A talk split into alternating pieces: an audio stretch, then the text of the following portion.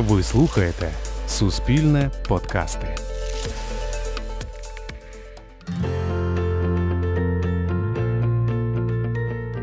Вітаю! Ви слухаєте черговий епізод подкасту Емоційний інтелект. Мене звуть Тетяна Трещинська, я ведуча Радіокультура. Ми продовжуємо говорити про себе та про свої емоції. І сьогодні на вас чекає дуже цікава тема.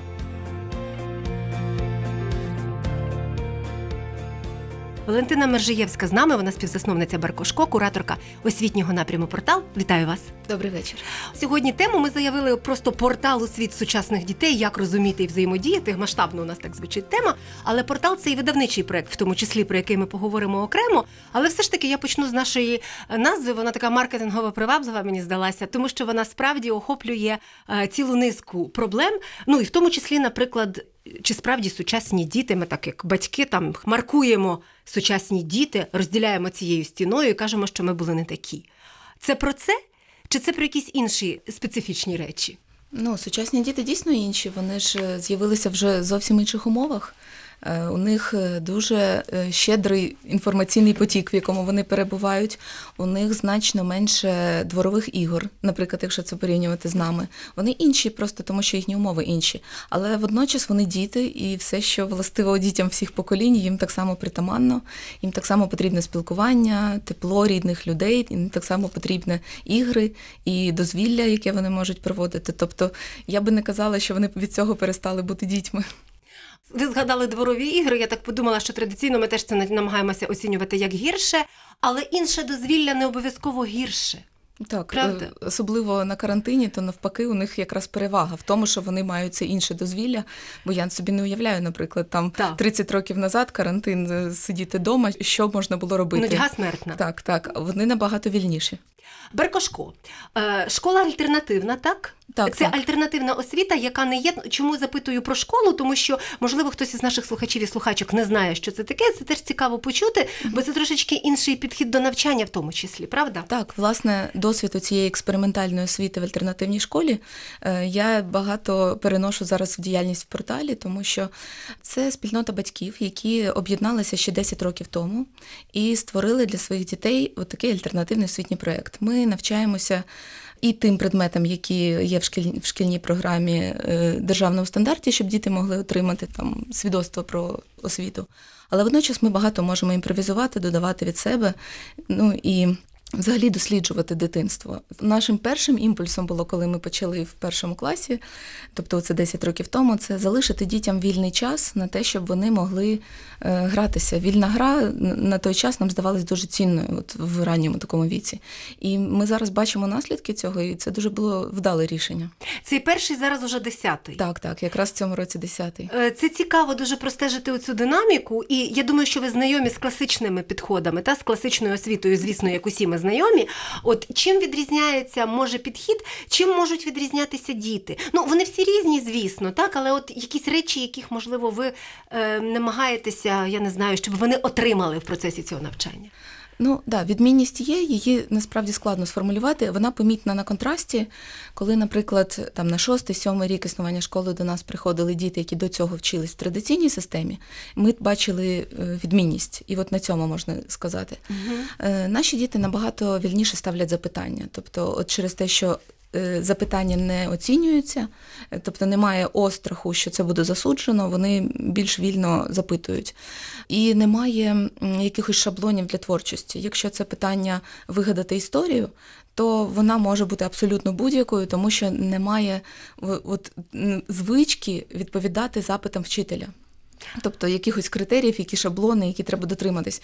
Через те, що ми з самого початку їх не обмежували, в цьому є відмінність.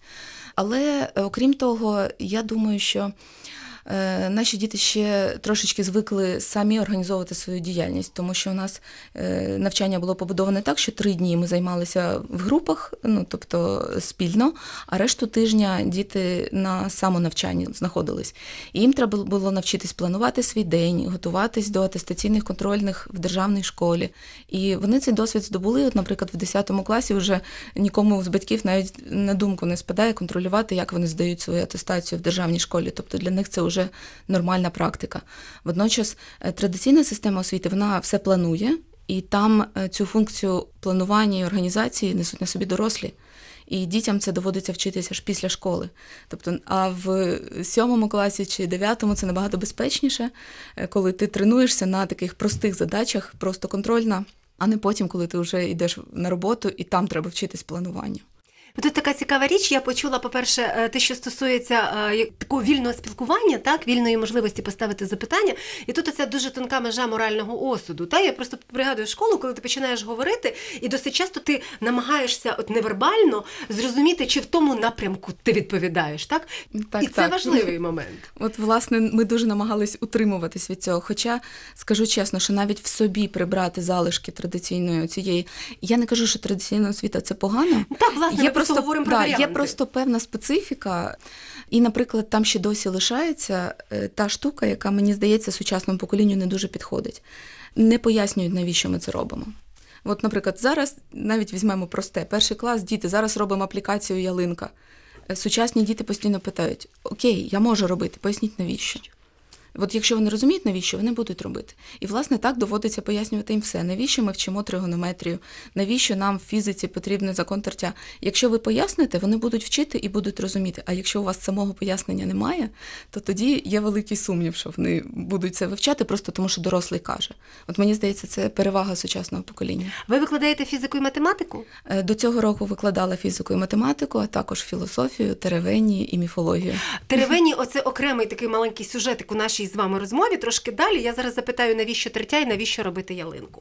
Тому що я знаю, що ці всі збирання жолудів чи і там втикання в них листочків, які традиційно батьки приносять ці поробочки і так далі, то вони потрібні ну переважно, я не знаю, щоб конкурс зробити. У вас не так? Ні, у нас зовсім такого немає. У нас є багато творчості. Зокрема, у нас навіть не так багато такої, от як це образотворчої творчості, коли там малювання чи наліпочки, оці ну аплікації. У нас багато майстрування. От ми помітили, що діти в районі 10 років, ну трошки раніше, трошки пізніше, от з 8 до 12, вони дуже люблять щось робити руками. І ми намагаємося їм дуже урізноманітнити це. От, наприклад, останні два роки у нас з'явилася абсолютно чарівна мама одного з учнів, яка майструє. Вони майструють з дітьми табуретки, якісь шафки, якісь е, абсолютно неймовірні космічні поробки, будиночки на дереві. Тобто, і от оце все робіння руками в такому ранньому віці дітям дуже гарно сприймається. Так навіщо тертя? Тертя, о, це дуже широке застосування в побуті є. Ми, наприклад, е, щоб показати дітям, де його можна безпосередньо використовувати, наприклад, ну не так тертя, як змащення, наприклад, зменшення цього тертя. Коли треба шафу пересунути, як можна взяти шмат тканини, підсунути під ніжки, тягнути за цю тканину, і тертя між тканиною і підлогою буде менше, ніж між ніжкою шафи і підлогою. І це дуже така, е, оця базова фізика, вона дуже застосована в житті. І ми кожну тему, яку вивчаємо, ми обов'язково показуємо, де це застосоване в житті. От е, на минулому тижні ми вивчали гідравлічні машини, і домашнє завдання у дітей було подосліджувати різні екскаватори, які на вулицях копають, де там. Ті самі елементи, які ми вивчали на уроці е, в такому зменшеному форматі, де вони застосовані в житті. Дякую вам за те, що я через 30 років після того, як вчила фізику, дізналася, навіщо мені знати про тертя. Правда, це важлива насправді історія. Дуже багато є таких речей, певно, в математиці, ну відсотки в банку там порахувати. Та чого величезна частина людей, які беруть кредит або оформлюють кредитну картку, просто не вміють. А можна було, в принципі, напевно, про це в школі розповісти. Мені Ну, здається. Власне, так. Ну, така е, практична математика, вона до шостого класу вся практична. Пізніше вже починається така математика, яка є мистецтвом. Мені здається, що якщо дітей приколоти на таку цікаву математику в ранньому віці, вони потім готові займатися математикою просто як мистецтвом. Невеликі у вас класи, правда? Тобто вона не, не на велику кількість розрахована, і, і, і з огляду на те, що все-таки не всі можуть собі дозволити, бо це певно за гроші, я думаю. Ну, дивіться, це проект взагалі не комерційний. Ми, Це батьки для своїх дітей створили Ну, цей так. проект. Ясно, що до нас долучились і вже потім люди, які не викладають безпосередньо. Класи невеличкі, це 8-12 дітей. І е, питання не тільки в грошах, це питання самоокупності. Тобто ми просто розподіляємо всі наші витрати на, на всіх учасників проєкту. Питання в тому, що це і певний спосіб організації життя. Треба, е, щоб у батьків трошки було часу займатися дітьми для, для цього, ну, зокрема, тобто, ну і приїжджати в ту частину міста, де розташована школа. Тобто, це не всім підходить просто цей Так. формат. А от якщо ми говоримо про якийсь ідеальний світ, оці 8-12 дітей, це оптимальна така історія для проектної роботи, для групової роботи. 30 гірше? Е, Ну, якщо про ідеальний світ. Е, Ми починали, у нас було всього троє таких експериментальних дітей. Це було дуже жахливо, тому що це дуже важко. Зовсім маленька група, вона не має такого осердя і всі тягнуть в різні боки. Коли стало сім, стало набагато краще. Ідеально дев'ять. Це група, при якій вже можна розбиватись на команди, але при цьому це, це ще має спільне ядро, і вчителю вистачає години уроку для того, щоб попрацювати з кожним учнем. 12 – це вже таке на межі. От я би вже більше 12 груби не робила. Тобто 12 – це коли ще вчитель реально може тривати всіх фокусів уваги. Відповідь про 30 я почула таким Ну, чином. так, я, чесно так. кажучи, я не, не знаю, я не працювала в групі, де було 30 учнів. Можливо, там якась інша динаміка, тому я, я не ну, там, буду. е, звісно, що там інша динаміка. Ну, я як людина, яка працювала з групами, де 30 людей, та їх, їх важко тримати у фокусі, наприклад, Так. справді. Але якщо ти їх не тримаєш у фокусі, то їх тримають у фокусі сусіди. Тому що так чи інакше групова динаміка працює скрізь однаково, просто групи зовсім іншого характеру. Їх просто 3 по 10. Та, Зрозуміло. Та, так що, але ми говоримо про інше насправді. Хоча це теж важлива тема, тому що як важко вчителю і вчительці з одного боку, і як важко самим дітям, все ж таки, коли їх 30. Та? Тобто ми розуміємо, що за цих 45 хвилин увага розсіюється і втрачається, і не можуть бути всі присутні тут і зараз, як діти, так і вчителі. Про портал. Видавничо-освітній проект, доволі унікальний і новий. Я подивилася ваші. е, А можна їх підручниками називати? Там і підручники Ну, є частково. Ну, дивіться, ми зараз освітні матеріали тільки розробляємо, вони Так. ще не вийшли на Мгм. широке коло. Те, що зараз вийшло в порталі, це переважно художні книжки і нонфікшн Нонфікшн, для так. дітей різного віку. Ну, але це науково-пізнавальна література, Звичайно. яка частково як підручниковий матеріал може бути. Е, Просто в незвичних дисциплінах. Так, я навіть думаю, що з кожної нашої книжки можна зробити хороше заняття. Е, то може навіть не одне. Тобто, дійсно, там е, всі книжки порталу це історична література для дітей, написана сучасними авторами, але вони всі спираються на сучасні наукові історичні дослідження. У нас е, безпосередньо в порталі працює декілька істориків, і Ярослав Грицак і Ігор Козловський є нашими консультантами. Ми звертаємося до них е, автори, коли пишуть книжки, і потім, коли ми робимо супровід до книжок, ми консультуємось. Також у нас в команді є психологи, які допомагають врахувати вікові особливості дітей і в процесі створення книжки. І кожна наша книжка має супровідний матеріал, який може використати і батьки, і вчителі для роботи з цим текстом з дітьми.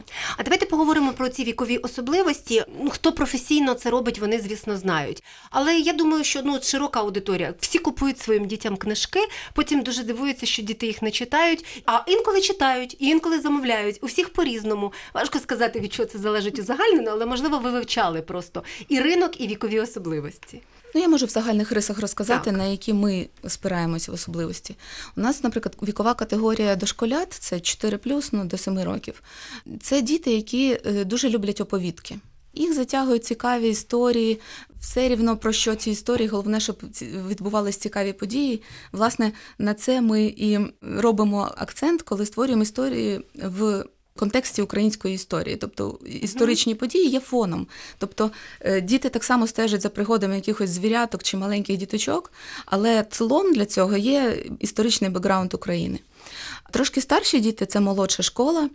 У них саме основною задачею є контакт з однолітками. Тобто це діти йдуть в перший клас, потім там е, починають взаємодіяти. Ближче до 10 років це взагалі вже однолітки є основною просто точкою уваги. Дорослі відходять на задній план. І оця комунікація з дітьми свого віку є дуже важливою. Власне, тому і персонажі книжок для цього віку є однолітками для них, і вся книга побудована на співпереживанні героям, щоб діти могли уявляти себе на місці цих персонажів, або якби ці персонажі попадали в їхнє життя, як би вони вчиняли.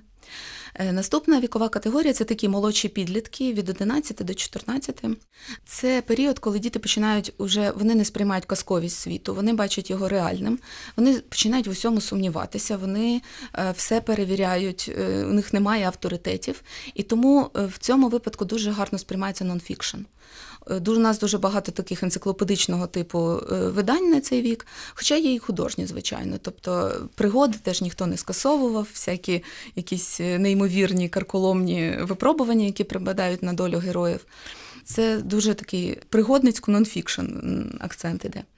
16 це вже е, такі дорослі підлітки, які вже трошки навчилися розуміти себе, і у них стає питання пошуку свого шляху. І е, їм дуже важливо дати приклади особистостей, які якось знаходили свій шлях або якось реалізовувались в житті.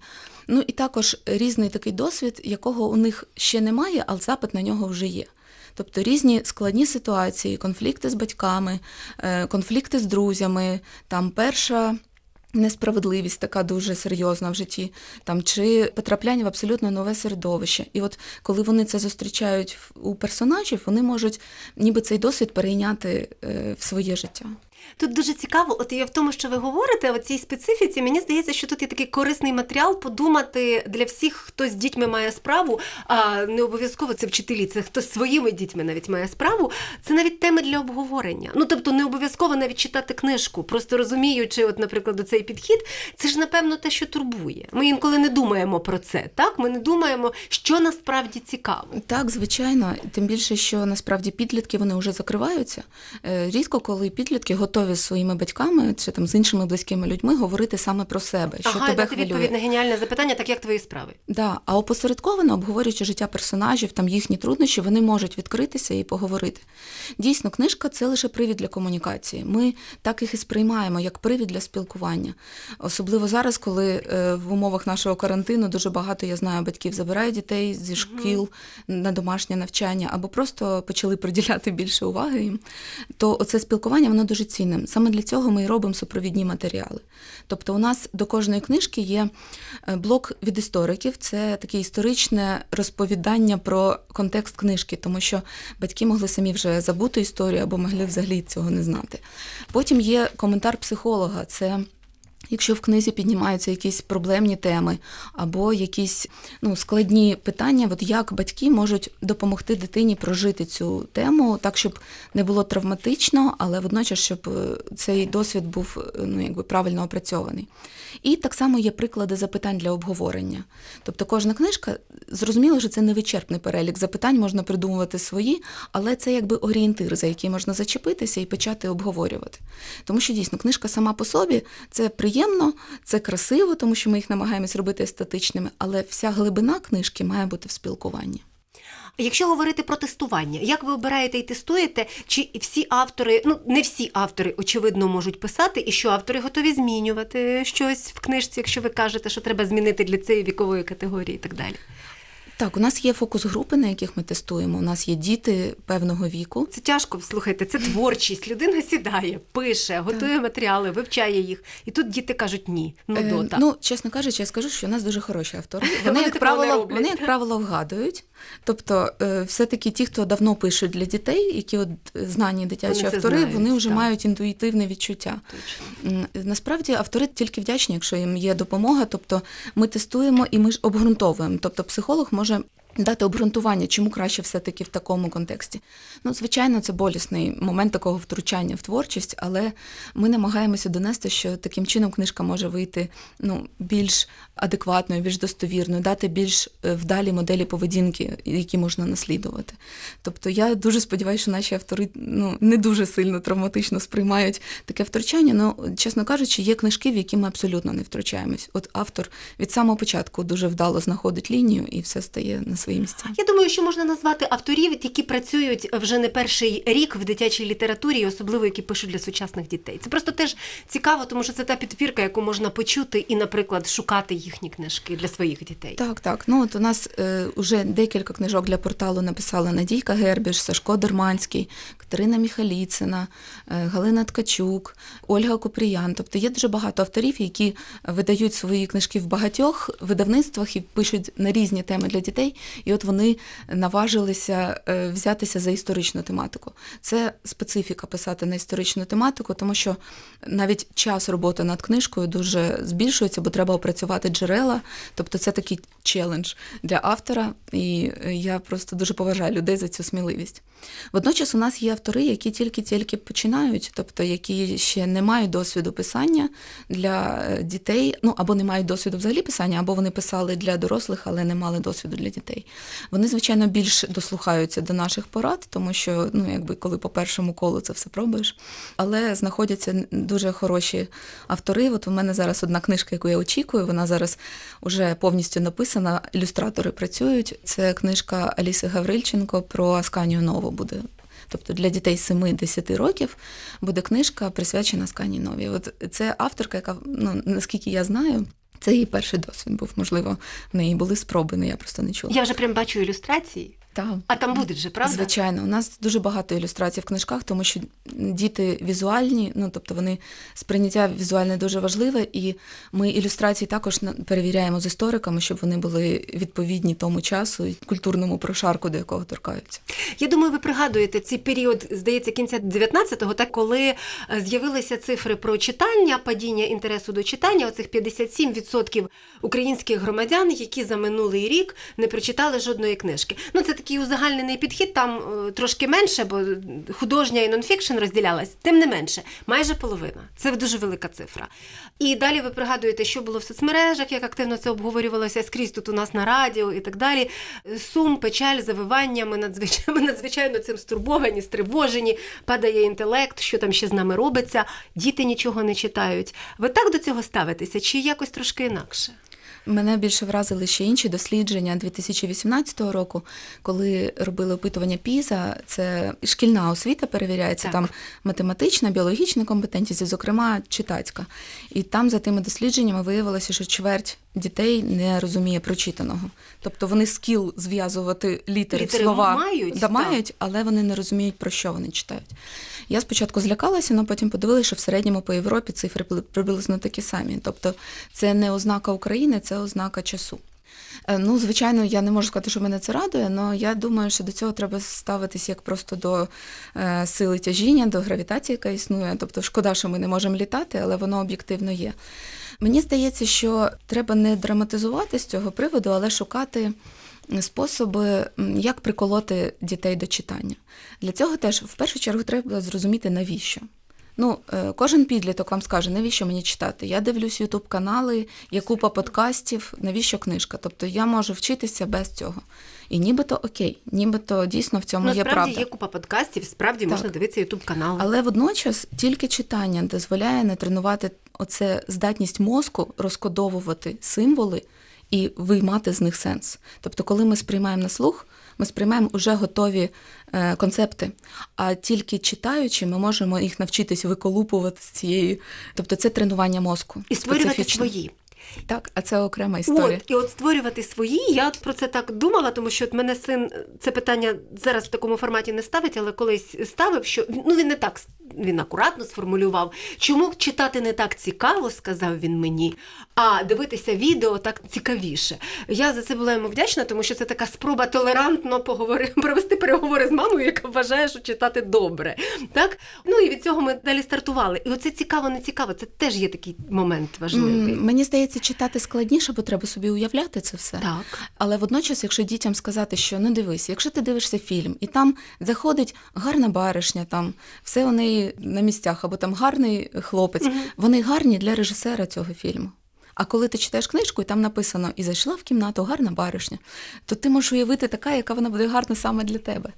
Мені здається, що якраз оцей розвиток уяви в читанні є самим цінним. Це здатність добудовувати світ. Тобто ми за отими окремими уламками прочитаного, ми в уяві добудовуємо решту світу. А в фільмі вже це добудовано е, режисером, якби той, який знімає, тобто які там меблі, яке освітлення в кімнаті. Я не ніякою мірою не применшую культурну цінність кіно, але просто мені здається, що це має бути і то, і то. Тобто читання ніяк не може е, бути замінене відеорядом. І от тут теж ми повертаємося до цих своїх сенсів. Вони такі важливі речі, та бо прості проекції. Мені здається, що добудова чужих сенсів досить часто межує з маніпуляцією. Ти її можеш просто не помічати, але це чужий сенс не твій. Чи загалом говорити про це варто з підлітками? Чи чутливі вони до цих речей, бути маніпульованими там так через чужий сенс, який легко подається, я не знаю, через мультик. Так, звичайно, їх це дуже сильно зачіпає, і ну, у нас саме слово маніпуляція воно дуже сильно має негативне забарвлення. Але ну, якщо подивитися об'єктивно, ну жодна людина не мислить абсолютно самостійно. Ми Ну, всі є під впливом На нас якихось все щось впливає, звичайно. Це і якісь цінності, які закладені з дитинства, і якісь інформаційні впливи, і вплив авторитетів, але все одно якусь залишати за собою оце критичне мислення і право прийняти або відкинути думку це дуже важливо. Мені здається, що дуже важливо в сучасному світі підлітків вчити цьому навичку, а для цього треба вміти зрозуміти прочитане і вміти ставити собі оці питання, навіщо і чому.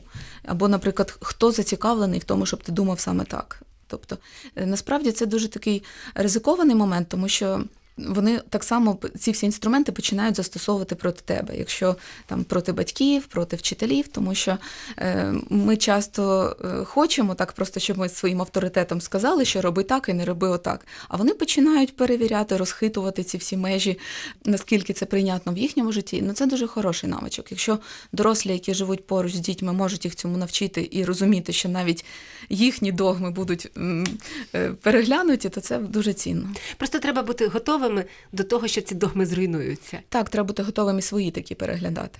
Я коли зайшла на сайт е, Беркошко, побачила курс Теревені. Е, Це був курс, який мене найбільше насправді зацікавив, тому що це слово чудове. Ми всі це робимо, тільки всі кажемо, що не робимо. Що це? Ну так, це е, в форматі школи. Цей курс запропонував мій товариш, з яким ми заснували школу. Міша Хіміч. Це е, він спочатку починав е, цей курс, але потім я його підхопила і розгорнула. От і власне те спілкування, яке ми пропонуємо вже з порталівськими книжками, воно виростає з цього курсу теревенів. Теревені це розмови з дітьми, і теж в кожному віці вони виходять трошечки свої. Коли ми говоримо з молодшими школярами, там дуже багато е, вони ще не можуть рефлексувати свій стан. Вони готові говорити, але вони не розуміють, що з ними відбувається. І тому дуже вдало обговорювати історії. Е, Наприклад, ну, перший самий курс, який ми робимо, це ми читаємо казочку про Колобка.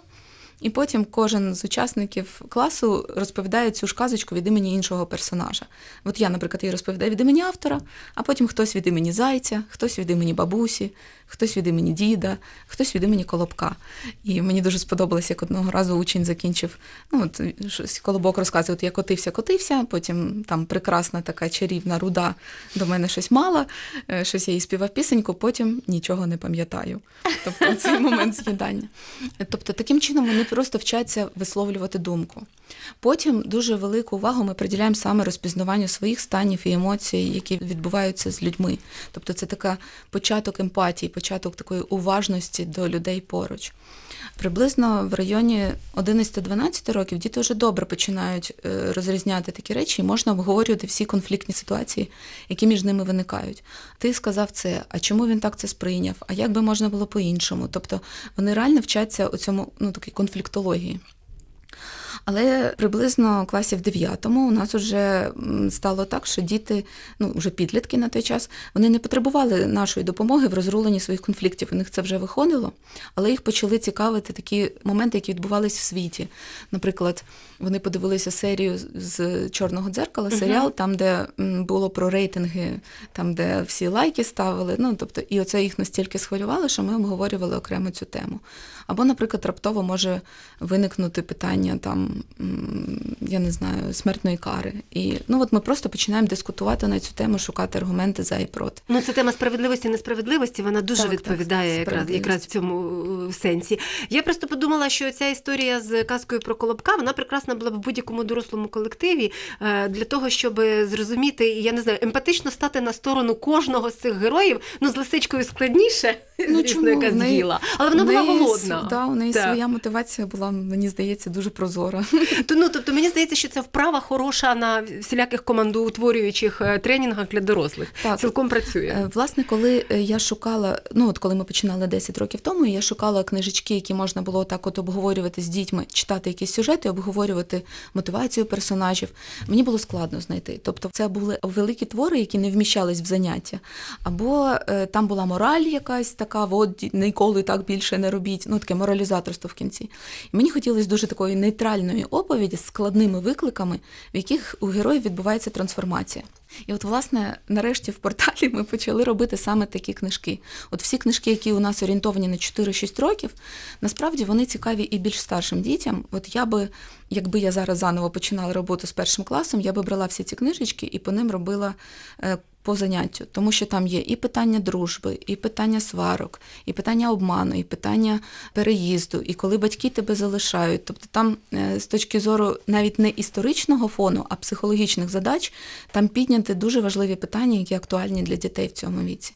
Тобто, і це от якраз хороший привід для теревенів. І це таке відкрите закінчення, так коли історію можна додумати або інтерпретувати. Так, звичайно, мені взагалі здається, що е, не можна давати дітям тільки одну версію подій. Тобто, скільки людей, стільки може бути різних ходів. Е, тобто, треба залишати завжди відкритий фінал і можливість передумати. Водночас, коли діти спитають, а от як вважаєш ти в цій конкретній ситуації, то тут можна сказати свою позицію, але не як догматично, що от якщо вчитель каже так, то значить воно має бути саме так. Тобто можуть бути варіанти. От оця варіативність вона дуже цінна. А що ви кажете, коли ви не знаєте відповіді на запитання? Буває таке? Так, звичайно, я кажу, я не знаю, мені треба подумати, або мені треба пошукати інформацію. Давайте повернемось до цього питання через тиждень. Ви повертаєтесь до цього питання? Так, обов'язково. Тобто, якщо це питання, на яке є відповідь, Ну, Іно- так. іноді бувають питання, на які в мене немає відповіді. Наприклад, колись двоє учнів ледь не побилися через те, що один казав, що світ створив Бог, а інший казав, що світ створив великий вибух. І от з цього, власне, у нас виникла е, запит на курс міфології, де ми вивчаємо різні версії створення світу в різних культурах. І кажу, ну на це питання немає одної відповіді. От у вас все життя на те, щоб знайти свою. Або залишитися при цих двох, кожен Да, при своїй. можна мати обидві. Я хочу запитати все ж таки про ковід, про пандемію, про вплив на, на навчання і зі специфікою альтернативної освіти. Дистанційне навчання цілу купу дискусій викликало. Я розумію, що багато хто до нього не готувався, ні вчителів, ні дітей, і це було дуже складно на початку. Але так чи інакше, все одно ми повертаємося до того, що формати, мабуть, будуть змінюватися. Е, Я думаю, формати будуть урізноманітнюватись, але традиційне офлайнове навчання нікуди не зникне, тому що це найбільш ефективне спілкування вчителя з учнями. Тобто я допускаю, що воно буде просто не масовим, можливо. Можливо, це буде для тих, у кого буде можливість. І фінансова, і часова. От, наприклад, у нас же в школі дуже багато викладають батьки. Ну це треба частину свого А у життя. вас ще й батьки частково У нас третина, Та. третина викладачів це батьки. Тобто це треба частину свого життя, ну не грошами, але часом, Часом вкладати, вкладати. в дітей. Ну воно все одно якоюсь мірою залишиться. Справа в тому, що те, що називають зараз дистанційним навчанням, це не зовсім дистанційне навчання, це традиційне навчання тільки в онлайн В ізольованому Да, та, це в ізольованій е, квартирі. най- найбільш важка форма, насправді, і найменш ефективна, на мій погляд. Дистанційне навчання це коли є курс, який можна проходити, де є хороший зворотній зв'язок, де учень бачить, в яких темах у нього є прогрес, де немає. Е, Для мене хорошим прикладом дистанційного навчання є Хан Академія, тобто яка якраз дозволяє проходити окремі теми, тобто бачити свій прогрес, оце воно. Звичайно, це буде розвиватися дуже сильно, просто хоча б тому, що воно робить доступним навчання. От, але це мають бути якісь інші формати. Я думаю, що це буде якесь поєднання з віртуальною реальністю, як от комп'ютерні ігри є, коли. Цікаво, це мої підлітки помітили, що коли у тебе є тіло, навіть віртуальне, ну тобто, де ти бігаєш якимось звірятком, набагато краще комунікація, ніж коли ти просто бачиш голову говорящу в зумі. Ціла постать, так мається так, має на бути тіло, Має бути хоча тіло. б віртуальне. Це дуже цікава річ, я ніколи про це не думала. Можливо, нам тому і так складно дивитися на ці голови, і ми заміняємо їх інколи котами, собаками і порожніми стільцями. Можливо, там якби було ціле тіло. Е, я не знаю, можливо, ви хочете щось таке важливе, а я не встигла спитати. Ні, ви мене насправді дуже багато про це спитали. Я просто хочу сказати, що е, в сучасному світі, коли дуже багато гаджетів, дуже багато різних моментів, які відволікають нашу увагу, знаходити час на спілкування з своєю дитиною, з близькими людьми, це дуже цінно. Мені, до речі, здається, ковід. Чому нас вчить? От коли у нас був оцей е, весняний локдаун, всі думали, все, всі перестануть спілкуватися. Але ні, ви подивіться зараз, всі стали дуже уважні до себе, до свого самопочуття. Трошки прихворів, уже бережешся вдома. Дуже уважні стали один до одного, як ти почуваєшся, чи все у вас гаразд. Тобто, мені здається, ми якраз стаємо більш людяними, Е, маючи цей дефіцит часу на спілкування, ми його починаємо ефективно використовувати.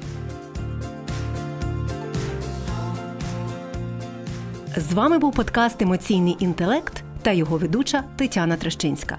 Підписуйтесь на наші сторінки на подкаст-платформах, залишайте свої коментарі та ставте оцінки, розповідайте про нас знайомим. А також можете почути нас щотижня в ефірі Радіо Культура. До зустрічі!